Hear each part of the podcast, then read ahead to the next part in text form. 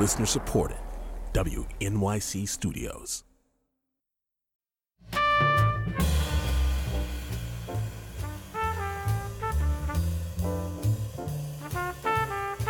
This is Alec Baldwin, and you're listening to Here's the Thing my chance to talk with artists, policymakers, and performers. To hear their stories, what inspires their creations, what decisions change their careers, what relationships influenced their work. My guest today, Penn Jillette, is the speaking half of the duo Penn and Teller. Their act mixes magic and comedy with a subversive element that turns the traditional magic act on its head. In addition to having one of the longest running shows in Las Vegas, Penn Jillette is also a musician, juggler, and inventor.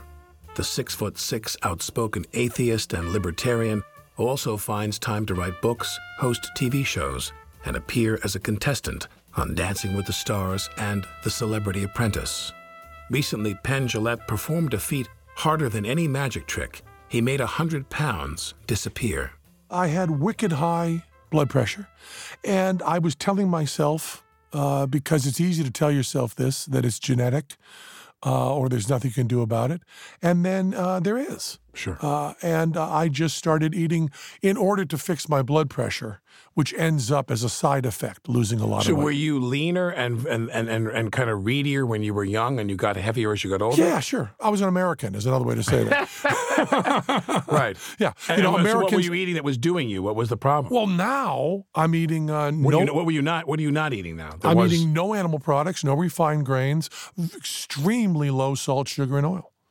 So uh, I, I'm not able to do things in moderation. Yeah. One of the reasons I've never had a drink or any drug in my life is I'm very aware that moderation is not my strong I can't imagine you and I. Yeah, you and I trapped in this room with a bowl of cocaine and the two trail mix bars and the cacao, which we wouldn't eat the food if we had the cocaine. Yeah, that would yeah. be like But so so I've never you know has had so much as a puff of marijuana. no, That's true. Really. Never never a sip of beer because ne- I, I- why? Well, my personality is such. Not only do I not do moderation, I also don't respect it. If you tell me about an author that I need to read, I will go home and read everything. You know, if you, uh, if I, when I start to listen to a different kind of music, you know, if all of a sudden I discover Alban Berg, I'm listening to all 12 tone German opera for months. And, I- and I love living like that. I mean, a lot of people uh, seem to strive for moderation. Uh, I don't. So if you and your wife are going to have a family, you're going to have like twelve children. we have, we, we, we have our 13th stop? child. We have our it- you a 13th 13th child. child. Well, fortunately, you're able to stop that with a vasectomy. Fair. and you don't have to do any moderation whatsoever. Science can yeah, step in science, and- Science can step in on these things. intervene. But, but so, what's something that you craved or liked or that you stopped eating? It's really interesting. But uh, Do you I- mind me asking No, this? no, no. I find, I go up and down in my diet I well. find that uh, it's exactly like situation comedies. When you are watching situation comedies every night when you're younger, they kind of make sense and you want to watch them the next night. But if you stop for two months and you go back and watch a situation What is comedy, this shit? it's nonsense. what is, why would anybody watch this? Right. Don't they have real friends? Yeah. Why are they watching Yeah. this? Where did they get all that money for that apartment? And the Yeah. same thing with with food. Uh, I really, for the first you know couple of months, wanted uh, hamburgers and you know fried chicken and all that stuff all the time. And then after a couple of months, the food I was eating tasted great. Yeah. It's exactly like you know you listen to music, you listen to that four on the floor, three chord rock and roll, and you love it, and it's great. And then all of a sudden, someone says, "Oh, and there's jazz," and you go, "Oh, there's whole different Yeah. sounds and different stuff." It's that salt sugar, fat is just that boom, boom, boom, boom. But you take that away, and there's a zillion other flavors. Everything changes, including, and I'm a little bit embarrassed about this because I tend to, as much as I'm a strong atheist, I still catch myself occasionally in a, in a mind body separation, you know, thinking that there's, there's some sort of intellectual side different than the physical side. I was really surprised how my mood changed. Are you ready to become a Catholic? Very close. Very close. Inches away. Let's go to the Vatican together. inches- He's dying to meet you. wa- he loves your stuff. He thinks you're great. I talk to him all the time. We There- email all there's the a time. great I told story. him I'm doing the show with you. There's like, a great story about uh, Roy of Siegfried and Roy. Yeah. Um, meeting the Pope. I didn't know that. And uh, Siegfried and Roy met the Pope, you know, the great magicians. They meet the Pope. And uh, uh, Roy gives him a ring. and the Pope takes the ring and hands it to the assistant as this is a gift. And then Roy goes, No, no, that, that is for you to bless and give back to me. My, oh my God! and that's, Yeah, which is all you need to know about Roy and the And Pope. the- and the- exactly. now, when you when you you, you you just touched on many subjects: atheism, Siegfried and Roy, the magic, Pope. I covered religion. everything. You covered everything. We're we're done. We can have some cacao now. But the the um. Let, let's talk about that. Meaning, uh, did you know you were an atheist from from the earliest I- consciousness you had? No, no, no. I was. I was, you know, people do this thing that uh, that I always, I always feel very. Um, I feel it's very important to point out. They always say, you know, religious people must have treated you badly. I'm a religious person, I'll treat you well. The, the point is, religious people treated me wonderfully. I have always been treated very well by religious people. I was raised, I have a perfect family life. My mom and dad uh, and my sister and I were very, very close. I was raised a Congregationalist. Uh, Massachusetts. Yep, Massachusetts, Western Mass, and uh, went to church. How far from Springfield was your town? Uh, an hour. Yeah. You know, north. When I got to be uh, junior high age, my parents said I could go to youth group instead of Sunday morning services I wanted to, and I went to youth group. And I believe I was the only one who took it seriously. And the minister spoke with us about religion, and I read the Bible and then came in with some questions. and uh, I had a wonderful, wonderful minister who was uh, very open and would talk with me for hours. I did this exactly the way the church would want you to do it. There was no horrible rebellion. open. There was no fuck you. There was no screaming. There was no Raping. being molested. Yeah. I have not one horror story. I have just kind, wonderful, sweet people and an intellectual discussion. And I went, you know, I, I don't like the idea of putting God before my family. My family's more important to me. And I don't like the idea of there being a love greater than the love I have for my family and friends. And I do believe that humans uh, are good on their own without this. And I don't think anything happens after we die.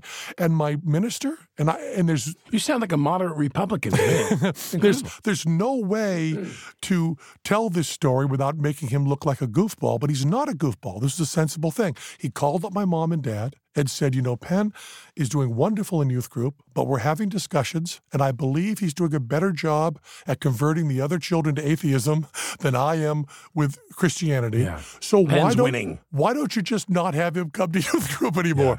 And I talked to my uh, my parents and uh, uh, my dad till the day he died, prayed for me, and would say, what, what faith was he? uh, like I said, Congregationalist. yeah, Congregationalist, and he would say to me uh, all stuff all the time, like, "Well, Penn, you are such a good Christian." And I'd say, "Except for that not accepting Christ thing, Dad.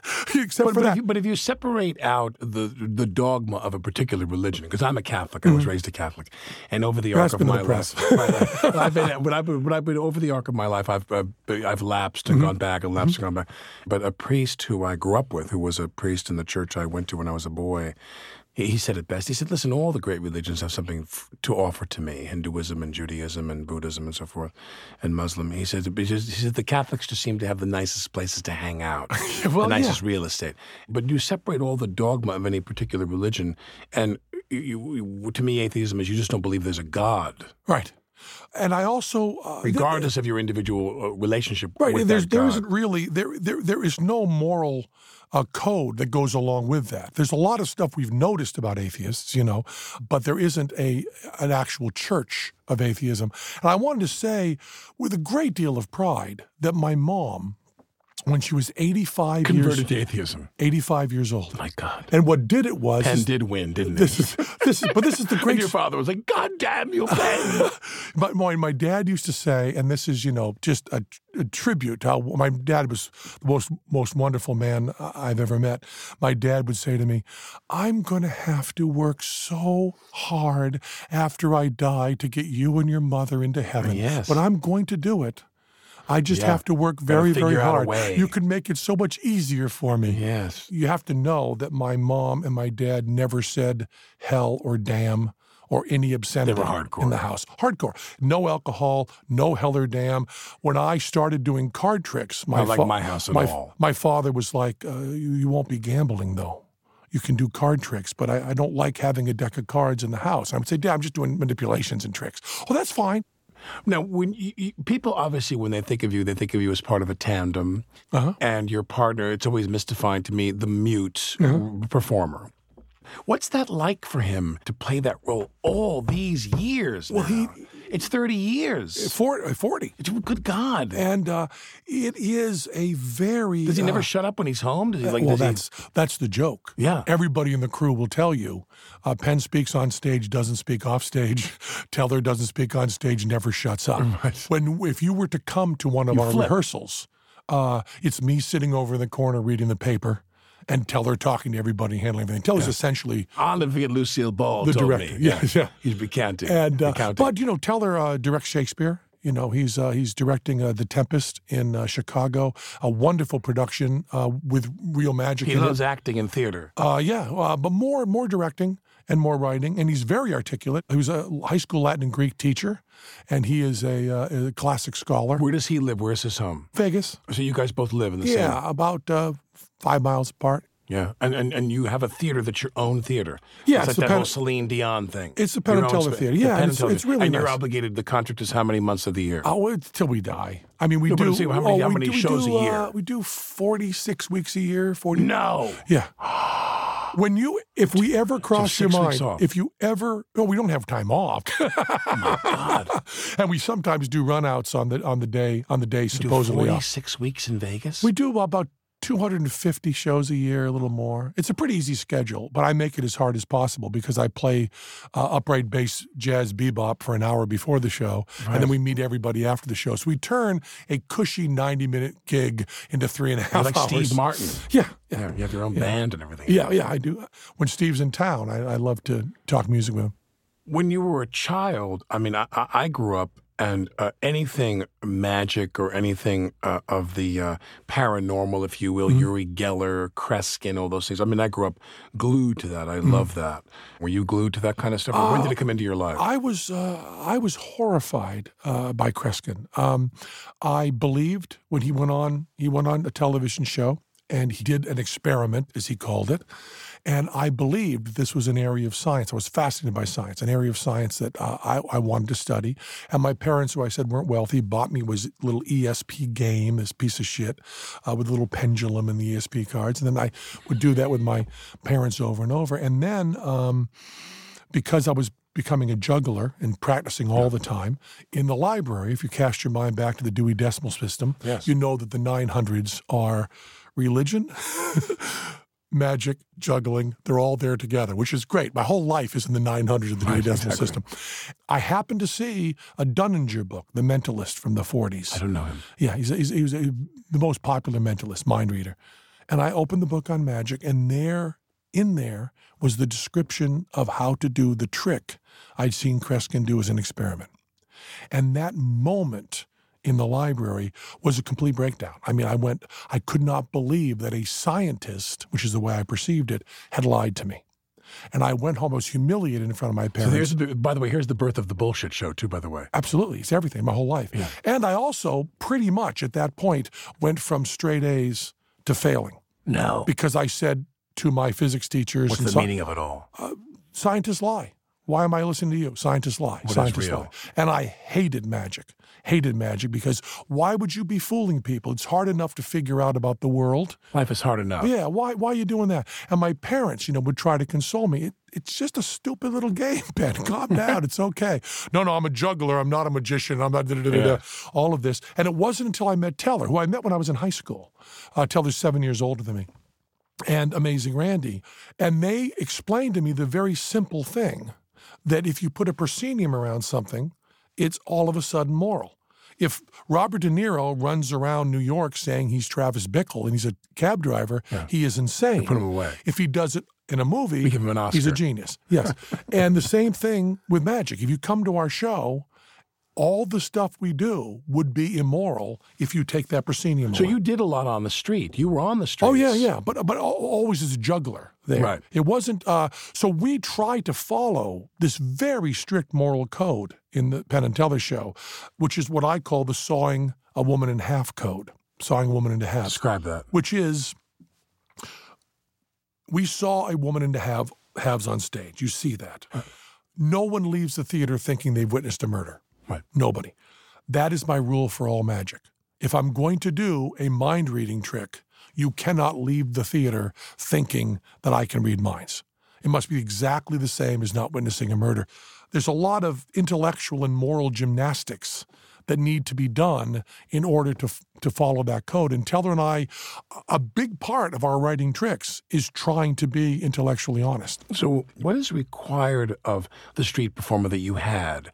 Oh, Some well, people are I- on the I- street and they score. Well, I, you know, I, uh, with my parents' permission, you know, left home when I was 18 and was essentially homeless, hitchhiking around the country, hippie. And I supported myself juggling on streets and juggling in bars. And uh, you need to, uh, you need to gather a crowd and you need to collect the money. So, there's a bit of a Barker What's- quality to what's, it. Yeah, or, or as they called it, the Carney talker. Um, I was a really, really good street performer. As a matter of fact, Teller, uh, I'm not sure how to take this, but Teller always says, you know, the best thing you've ever done in your career was your 12 minute street act. there was really nothing better than that. Uh, Where was the money good? What was the place that was like, I had a rule that I would only work places that it was illegal because I thought that was sexy. Right. And I worked Head House Square in Philadelphia and uh, knew all the police officers. And the police officers would come to my show and say, the second someone can convince me that you're begging, I'll arrest you. Until then, you're doing a show. And I would do, I, I, I was making so much money. I was 19 years old and I was making so much money street performing. I went to an accountant and I said, to file taxes? I said, I want to file my taxes on the money I made. And he said, What do you do? And I said, I'm a street juggler. And he said, How much do you make? And I told him. And I said, I have, you know, I, I, I, I keep records of every hat I pass and how much I make. And I have it all laid out here. And I, I have when I brought it to the bank and when I did everything. And he said, uh, And you're 19? I said, Yeah. And he said, uh, If you go to the IRS and tell them you made this much money juggling, they will arrest you as a drug dealer. they will assume you're, a You're drug lying. dealer. You're and lying. then he said, and oh, by the way, I think you're a drug dealer. right. right. by the way, I don't believe. You seem like a drug dealer. and I said, well, no, no, I'm really making this. He goes, take the money, don't put it in the bank, keep it in cash, walk away. and when does that change? Meaning, then you're doing that. Then I put all that money. Well, first of all, totally ruined my voice because I'd work for 500 people outside, no training, just scream and put In all weather. put Chloraseptic in a Coke can and just go What was your costume? Did you to have a try costume? to. Oh yeah, my rule on street performing was you have to look so that people are embarrassed to give you less than a twenty. So, So I what's the key wore to that? I wore a three thousand dollar watch when I street performed. I wore a really expensive suit, really expensive pants. Was perfectly groomed, much more You than look more like Michael Douglas than the Artful Dodger. Yeah. Absolutely, right. absolutely. My idea was I want to make as much money as Johnny Carson, so I'll be out there looking like Johnny Carson. So the idea was I would gather a crowd and you'd come up and go, man, he's really funny. He's really a good juggler. You'd be with your date and go, I, I can't give him 50 cents. Oh, I got a 20. There Two rumpled up Yeah, singles. yeah, you can't do that. And uh, then Teller would alternate with me in the same spot, which we kind of owned, and the um, the local uh, hoodlum children uh, loved us because what I would do is I'd you know have them take care of my money and buy props for me and take care of that kind of stuff. Trusted them. So anybody else that came in to take that spot, the police arrested them and the local kids harassed them. So we had that spot to ourselves. And I would go to all the store owners that are around there. I would go up after every show and say, You're getting enough traffic in and out. I'm not blocking. Everything's okay. The police officers liked us. You joined the Chamber of Commerce. Yes, there. pretty much. And uh, we did that very well. Then, then I really got interested in doing. Uh, Teller and I wanted to do a full evening show. We thought that the ideas that we had were more than just the 12 minutes. So we took all the money that we'd made street performing and put it into buying lights and sound and and producing. And went where shows. first? You're off the street and you go where? Uh, our very first uh, shows were at the Walnut Street Theater. They had a space that would seat like 75 people. And they had put that aside with a grant for experimental theater. And the experimental theater company uh, could not get it together in three months to put an experimental show on. Now, you know, they couldn't in three months get it together. So they came to Teller, who they'd gone to college with, and said, You're doing your little show. Can you just put it in and we'll let you have the theater for free. Now, they were getting grants. We could have the theater for free. So we put the show up and we charged whatever it was $10 and we got wonderful reviews and put the place up. And then the uh, the head of the walnut street theater called us in and said, uh, "So the theater company up there, they uh, they gave you the uh, they gave you the space, and how much money they give you to put this on?" We said, "Oh, nothing. They just gave us a space, which is a big help, man. Huge help. Not to pay rent. We could really make money on this. We're supporting ourselves. This is terrific. We're getting going." He goes, "Yeah, yeah," and they were paid money to put a show on in there, and they just gave it to you free. So you guys are welcome to use the theater whenever you want, and they're losing all their grants. So we became oh. we became the people that killed, killed experimental yeah. theater in that particular. And they were like, oh. "What did you do to us?" We said, "We didn't even we didn't know yeah. we were supposed to lie. We could have said we can't make money in there, but as it turned out, we could make money. You know, in, in a hundred seat theater, we we could fill it up and make money doing eight shows a week. Um, so you you you perform inside and you start to do the show. And what kind of a show was it back then? Well, we did. It was a three person show then. We had a, we had a third partner who did classical music, and it was called the Asparagus Valley Cultural Society. Uh-huh. And uh, we got uh, we did a thing that was so nuts. Teller was in charge of the putting the ads together and putting them in the paper, and I was in charge of getting critics to at the show. So I just put on my leather jacket and went you know, to the list of people that were critics and walked up to their desks and said, Hi, I'm Penn. We're doing a show next Friday. We can give you free tickets. Would you come and review our show? to the, you know, to the head critic of the Philadelphia Inquirer, who went, what are you doing here? no, you go through your press agent and do this. And he said, Why should I come see your show? And I went, Because I can do this. And I picked up his little spindle that he put papers on and rammed it in my head and jammed it in my nose, doing a thing called blockhead, an old Carney trick. And you know, and then took out a cigarette lighter and did a little bit of fire eating stuff and said, "Come see our show." And he was not supposed to review little shows. He was the big critic, but he came to see our show, and then he wrote a rave review, mm. and uh, which pissed off everybody because other big shows were opening. And then Teller said, "You have to call him up and thank him." So I said, okay. So I called him up and said, thank you for your review. It's going to sell a lot of tickets. We're doing really well. And he said, did you like the review? And I said, well, it's going to sell a lot of tickets. It's going to do really well. And he goes, wait a minute. Did you like, did you like the review? I said, well, it's selling a lot of tickets and I appreciate it. Thank you very much, sir. And he said, what are you saying? I said, I'm saying it's awful. You didn't understand a thing we were doing. It's all you say kind stuff about us, but it, I, I, did this show so someone would understand it. You missed the point of everything I was saying. It broke my heart.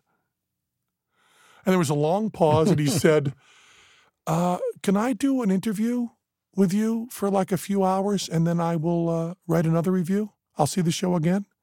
And I said, "Sure." I told Teller, Teller said, Did you thank him? I said, Yeah. I, I told him his review sucked. Teller said, Oh, what are you doing? And he, uh, two weeks later, wrote another bigger review that said, More to your liking, I assume. This is a retraction of my previous review. Oh, good God. I said they were wonderful, and they are, but everything else I said was wrong. Wow. and then he went in and wrote a whole other review. So now. How do I get people to do that? We've got a 100 seat theater that have had two front page of the entertainment section reviews within two weeks.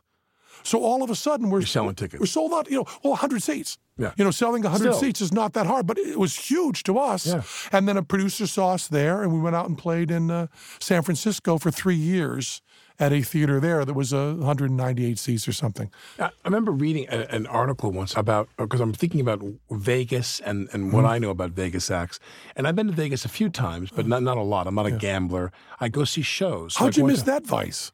Wait, I, I exactly.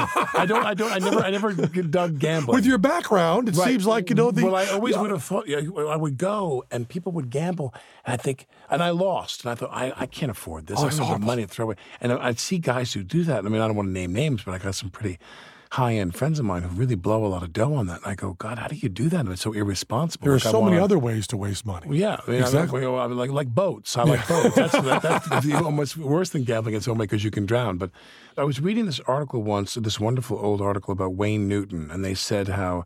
Uh, uh, you know, the, the, the big punchline was that the guy goes and he and he takes uh, with a stopwatch the measure of the show, and Newton would come out for the encore and say, hey, you know, we, we never do this. I never do this, but I just love this crowd. I never play this song, Uh-huh. but you know, I'm just going to throw all my uh, you know, my my my preferences to the wind here. And he comes, and, he, and he, we never stay for another song. I'm going to do one more song, and he just teases the audience. With, and the guy, and every show, the show exact ended exactly the same Yeah, time. exactly. The show was exactly like Yeah. one hour and tw- and 14 minutes. Oh, Wayne Newton. Did you ever see Wayne Newton's show there? No, Oh, It, was, no. it was it was just great. No, I'm sure it was phenomenal. Uh, yeah, it's probably, I mean, it probably still is. I haven't seen him in a few years. But the idea of the show being for the man who you and your partner do 250 shows a year, regardless of the fact that it's in your own space, and you Mm-hmm. know it's it's obviously it's a very lucrative thing, is is is like do you go out there and there's a menu like a playlist? Oh and no no no no! We do we do You- the same show. You do the same Yeah. show. Now we're always writing new stuff. So when I say the same show, it's the same show as the night before, not the same show as the year before. right. And I love that. You know, there's this thing that happens um, in the variety arts. You know, uh, I'm just old enough. I'm 60. You're in Agva. I'm yes, I am. I am. I'm No, I know, Agma. I'm yeah. kidding. I am an Agma. I know, I know I'm proud Agma man. Agma. Um, I'm 60. So when I was learning to juggle at 15, 16, 17, I could just meet the guys who worked vaudeville their whole life, right? I could just meet the guys who wrote a show when they were 17 years old and were doing it when they were 80 and hadn't changed it. And Perform with Jolson. yeah. yeah. But there were guys jugglers, you know, because juggling, it's not like music. You can't do a whole different routine with juggling. You learn that trick. It takes you six years to learn the trick. That's the trick you're going to be doing for a while, you know. You know how to throw a cigarette behind your back, catch it in your mouth, and throw a match, catch it, and then light them. That's what you're going to do. That's your closer for the rest of your life. And there's something you're able to do after doing something 10,000 times, not a thousand, 10,000 times, where you're able to communicate with the audience in ways that you don't even know what's giving them the information. When you first do a gag, you know, one of the things you see on Saturday Night Live, you know, I always want to say, boy, I'd like to see this sketch after they did it 10,000 times. As Bob Dylan said, I want to play guitar without tricks. You know, all the tricks would be gone and it would just be the material that you're just selling. And I just love that. So Teller and I try to be very conscientious. And there's some stuff that's only a few months old. But there's other stuff that we've been doing 40 years. There's one trick that actually predates Penn and Teller that Teller did alone Dunninger. that he's doing. Yeah, no, actually, yeah, it's a Houdini trick that Teller does. And God damn it, we're in rehearsals because we decided to really spruce up the show and worked with John Rando, who's a great, great director. Wonderful. Great director. We decided, you know, we haven't worked with a director ever. And um, so we're, we're going through stuff we've done 10,000 times. And we're going through with the director and going through moment by moment. Now, getting us in in the afternoon to do a trick we've done 10,000 times, like, what the fuck are you doing? We know how to do this. but we get in there and we wanted to do it, wanted to dig in. And I'm watching Teller from the wings, you know, just the other night, watching him do a trick that is the first trick I ever saw him do. So I saw him do this trick when I was first meeting him, before there was a Penn and Teller. Watching him do the first trick I ever saw. And I'm watching him going, you know, in Teller's whatever he is, 67 years old now. I saw him first do it when he was, you know, 25. And uh, I'm watching the trick and I go, God damn, he's better. You know, and we have this thing in our culture that if the Rolling Stones are doing satisfaction, oh, well, they, they should have outgrown that. They should have done this. We've done this temporary thing in our culture that forgets the fact that, goddamn, people can get good at shit. People can get really good at stuff. One thing Penn and Teller got very good at was shocking David Letterman during their multiple appearances on his show. Here's an unsuspecting Dave suggesting that their act was missing something. You know, originality. originality. But you know, I guess the thing that I missed most out of the whole deal was it just didn't seem to be an element of uh, of real surprise. There just didn't seem to be any any surprise to the whole. Then Teller lifted a hat off Dave's desk, casually revealing a pile of live cockroaches. Oh I'd like to point out that these. No, come on now. These animals are not being. This is Alec Baldwin, and you're listening to Here's the Thing. You can hear all of my other interviews with entertainers, politicians, and entrepreneurs in our archives at here'sthething.org. Like my conversation with Jillette's friend David Blaine, another world famous magician known for extreme feats of physical endurance. You're standing on a beam for, you were up there, 36 hours. or yeah, something. 36 hours. How was that on your body? Well, you know, When I was a little kid in school and I would get in trouble, and the teacher would say, "Go stand in the corner," I was like, "Come on, this is easy. Like you stand for 45 minutes is supposed to be hard." So, yeah, and then you can apply that. So it's like, how long can you stand in one place? So that's really what it's about. Take a listen at here'sthething.org.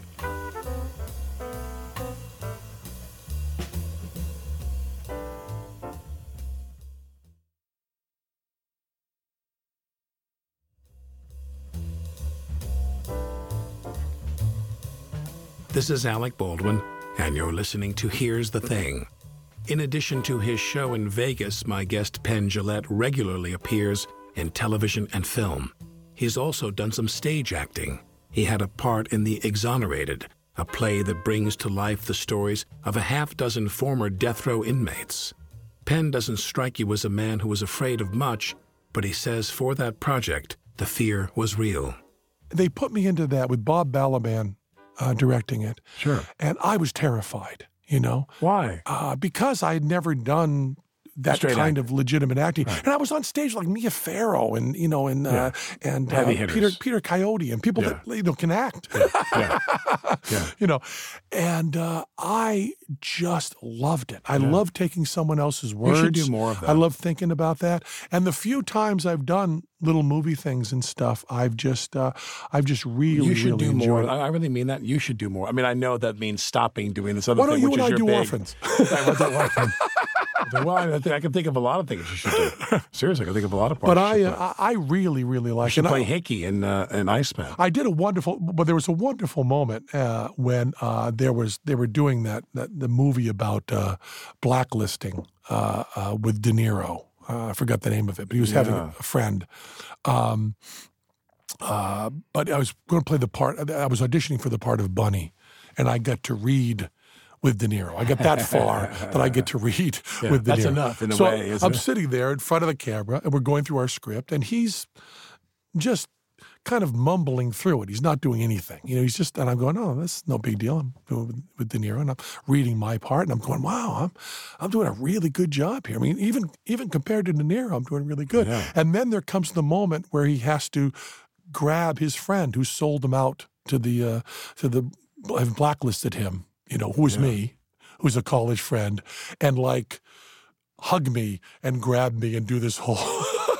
and all of a sudden, I saw really world class acting, like six inches away from my face, and I was like, I cou- couldn't even stand the scene. It was like, whoa, you're good. and it was just, I would love to have the experience of somebody, you know, within a scene, because I'm always addressing the audience. And it's so interesting to me when you see really, really good actors, how they get into that, get into that moment, you know, into that thing. But so for you, uh, you you're committed to do this for a while. The the the, the Vegas thing.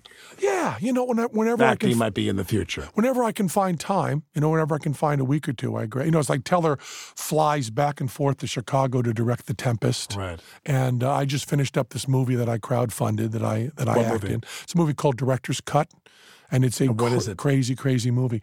Uh, the idea of the movie, I was really fascinated by uh, by the idea that uh, information is out there. Information is out there. So now, when you make a movie, it all gets put into hard drives and it's on sharers, and people can get it. So I postulated a guy who was obsessed with an actress, obsessed with her, and the movie was being crowdfunded. And crowdfunded his way onto the set, and then got the codes to get all the outtakes from the movie, and then kidnaps her, and then uses all the footage to make his own movie that tells his own story with him as the star. So we had Missi Pyle, who's So it's like the sequel to uh, Human Centipede. yeah, well, yeah, Yeah, except not as sick as that. But, well, not as sexually But I- sick, but intellectually. but I love the meta of the sequel. Oh, it's very, very meta. Yeah. and uh, and uh, I play uh, I play Herbert, who's the guy who who does this and who's on the on the set. And then I get to have the scenes where the two men who are acting in it are doing a scene with her, but she's in my basement. So I've tried to match the scene to match that. So it's all about continuity and changing that and all about movie making. You and I should do a horror movie. Oh, together, like yes. a really low Yes. rent horror movie. Yes. something really tawdry and, and disgusting, and Yeah, well, we, but with a conscience. anything, anything. With a conscience. We- yes, of course. we- we have to- anything, anything I could do to. I, I, I There's a couple of atheists. Sure. No, Catholic and an atheist. a Catholic and an atheist meet. We're hobos. We're jugglers, and we're juggling by, Jugglers, by jugglers. fire. and we'll get someone to, hobos to do out. your arms We- for we- you, so you can have some. we- we- like- we- yeah. Yes, you could. You could. Yeah, even We'll even, CGI it. even the fact that you're doing this. All I got to do like this. yeah, It tells you. Well, wow, you got to go like this. I'll work with you a little What- bit on how you move your juggling? You're juggling arms. It's it's not. It's, yeah, that's something we'll, else. we'll, we'll, we'll, Yeah, we'll, we'll that's do a urologist. Yeah, exactly. now, now, now, now, the uh, tell me what is movie night? You're a movie fan. What's movie night? Um, Tuesday nights after my show, people come over and we watch a In movie Vegas. in Vegas over my house. They have a killer screening room. Yeah, and we have about uh, sometimes 20, 30 people come over. You love movies. And uh, well, yes, but this is not showing the love of movies. This is just 30 people screaming. And people think when they come over that it's going to be witty. It's not witty. It's simply obscenity. It's simply spewing out the bile from the week. It is a, is a group it's a group encounter so session. you mock the movie much more than mock. more, more than mock. And now we're in the middle of uh, 24. We're watching every season of 24. oh, fantastic. And I am so trying to convince Kiefer to come by one night because I would love to have him He sitting there screaming. Yes, He's going to scream at Kiefer. How how how tall are you exactly, Kiefer? You know, just we, we and it's just it's just screaming. It's just getting because you know I tend to because I have my children are nine and 10 years old. And because I do so many shows and have so much stuff going on, I really don't get a chance to hang out with friends. So this is my two hours a week Yeah. that just, it's what, your poker game. what some, yeah, exactly. It's what some guys would do with poker. Yeah. It's just, it's just yelling. So when did you become this arbiter of bullshit? When did when did it, it just the things that you strike you as bullshit? That's whatever word you want to use, disingenuous or false or whatever. It, did, did it, it, it sat in your craw how long before you decided Well, you I got to do a TV show out of this? We uh, we have always wanted to do a skeptical TV show, always, and we started pitching that in the '80s. Teller too. Yeah, and we're because we're both, you know, there's two very strong schools in magic. There's the um, Houdini school, which is the um, we are, uh, or, or as Robert Houdin said, we are actors playing the parts of magicians. Uh, it also starts with uh, the 16th century, the discovery of witchcraft, which is the first book written that says this stuff is fake. We are doing tricks. There's that whole school that believes that the magician is someone who helps us study how we ascertain truth. In other words, I've studied trickery, so let's talk about the truth. Then there's a whole other school, which is, you know, David Blaine, for instance, who's a friend of mine and who we get along with well. We have a very strong philosophical disagreement. He believes that the magician's job is to distort reality, that you must leave his show thinking things that aren't true. He believes that strongly and can make a very cogent argument for it, which I disagree with. But I know, I like him. Um, there's those two schools. And Teller and I have always been strongly in the Houdini, Amazing Randi camp on that. And, I don't, and P.S. I don't see a David Blaine theater in Vegas, by the way. so I don't know who I'm, I'm putting my money on. Although we had him on the show and he was great. He's great. He's wonderful. He's a great, great magician, and uh, and a great guy. Um, so we've been pushing this, and I would go in and say, the nuts always have the passion, and the scientists always have this low key, measured way. What we will give you in bullshit is we will do the best to give you the scientific point of view done with the passion of a nut. And I'm willing to give you all that passion and rip my heart open and be wrong and go off half cocked. But I'm going to do it for the other side. And the, and the, and the topics came to you. Like, what was the first show? Well, the first show uh, is very complex because the first show uh, was about talking to the dead, and we conceived the show to uh, attack, you know, John Edward and those people who say they can communicate with the dead. And I conceived it intellectually, and then while thinking about it, my mom died at the age of 90 in 2000. And we started doing the show in 2001. And this happened, uh, forgive me for, uh, I'm only in this one way comparing myself to Houdini. But Houdini had this intellectual dislike for people who claimed to talk to the dead. And it was a lot of Houdini's posturing. I do better tricks than them. I do tricks no one can figure out. Their tricks aren't that good. And then his mom dies. And um, Arthur Conan Doyle, uh, Sherlock Holmes writer, who was a big believer in, in, in spiritualist, Houdini wanted to be around him because Houdini um, uh, was the son of a rabbi, but uh, but was not well educated. And Arthur Conan Doyle was very respected and very well educated. And Houdini was thrilled to be traveling in that circle. He was cheap carny trash, traveling the circle with the intellectuals. He loved it. Eric Weiss. Yeah. And his mother, Houdini's mother died, and uh, Arthur Conan Doyle's wife did automatic writing, okay, which was you would you just, without thinking, you would just write, and it was the spirits talking through you. And Arthur Conan Doyle said, Well, you know, you miss your mom so much because Houdini was uh, another similarity, a mama's boy, which I was. I was very close to my mom. And Houdini, you know, okay, this is a little dangerous. You're going to talk to my mom, but okay. So his wife sat down and then did automatic writing. And the, Conan Doyle's wife. yeah. and at the top of the page What I would have given to be, to be there. was a cross. And the first words were, Dear Harry. and then it went on. Now, what Arthur Conan Doyle's wife didn't know was that his mother didn't speak English. he was born in Budapest. He claimed to be from Appleton, Wisconsin. He was actually born in Budapest. He was the son of a rabbi. Cross at the top, probably not right. And his mother never once called him Harry. That was his stage name. So Houdini felt what it feels like to have your image of someone you love distorted. And Houdini went apeshit. And then the second half of his career was all busting these people. Bunking. And so we were going to do Talking to the Dead, and I we did that show, uh, you know, within a year of my mom dying. And so it was very, very passionate. Because the point that people don't make is a lot of times the people that do this communication with the dead, they say that they're bringing solace to people. The most valuable thing I have in my life is the memories of my family my mom and dad, also you know my children, the new memories I'm making. But let's let's go with from the past, the memories of my mom and dad. If I come to you grief stricken about my mom, and you claim that you're communicating with her, and then we have some sort of communication, what you have done, you can call it bringing solace, but you can also see it as distorting my memory. You've now said something that she never said. And Right. I cannot think of a crueler Sure. thing. In order to get power and make money, you're doing this. And it's actually the most It's like lying about me while I'm alive. Yeah. Yeah, same thing. And uh, it's, it, it's horrible. I am naturally not cynical. And when you're naturally not cynical, you bump into this stuff all the time.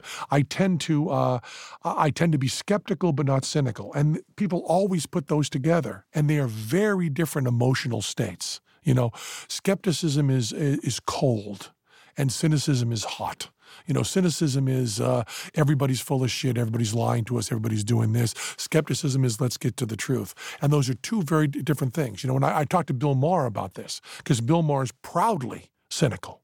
And I am proudly skeptical, and we are different things. And It's a very different Well put, reaction. well put. And um, and I think that if you get too Pollyanna, and I am very Pollyanna, I am much too optimistic. I'm much too straightforward. It's one of the things you get. You get with a with a perfect. You know, everybody in show business complains I'm from a dysfunctional family. I drop out of those conversations. You know, my uh, my dad never got the memo that dads are supposed to give you conditional love. he never got that. He was just unconditional love and supportive and even things he didn't understand. My parents tried from the time I was 17 until the day they died, tried to get me to cut my hair. And the really funny part of it was, and this boy, this made me laugh, is my mother, when she was uh, in her 80s, and I was in my 40s, my mother actually said, I just love this moment. My mom's sitting there and she goes, You know, Penn, when you were a young man, having the long hair was fine. Yeah. But now that you're older, I mean, you're older than middle aged, and you have some gray in there, you need to get your hair cut. And I said, Mom, this is how far we've come. We've now come to the point where now it was okay when I was young. That never happened because every single time she saw me, that battle went on. But I want to say, and I want to say this proudly to the world, that before my mother died, I went out one evening when visiting her and remembered to get milk on the way home.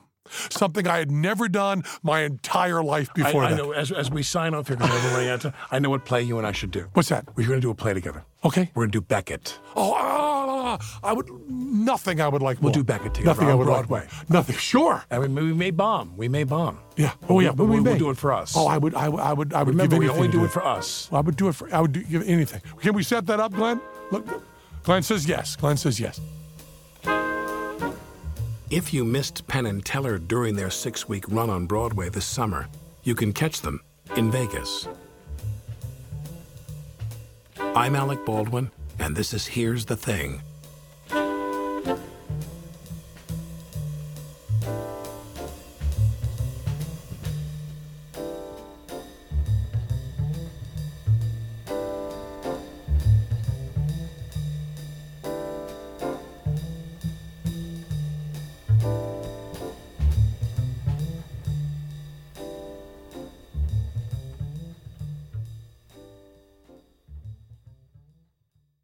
Here's the Thing is produced by WNYC Radio in association with Stony Brook Southampton Graduate Arts.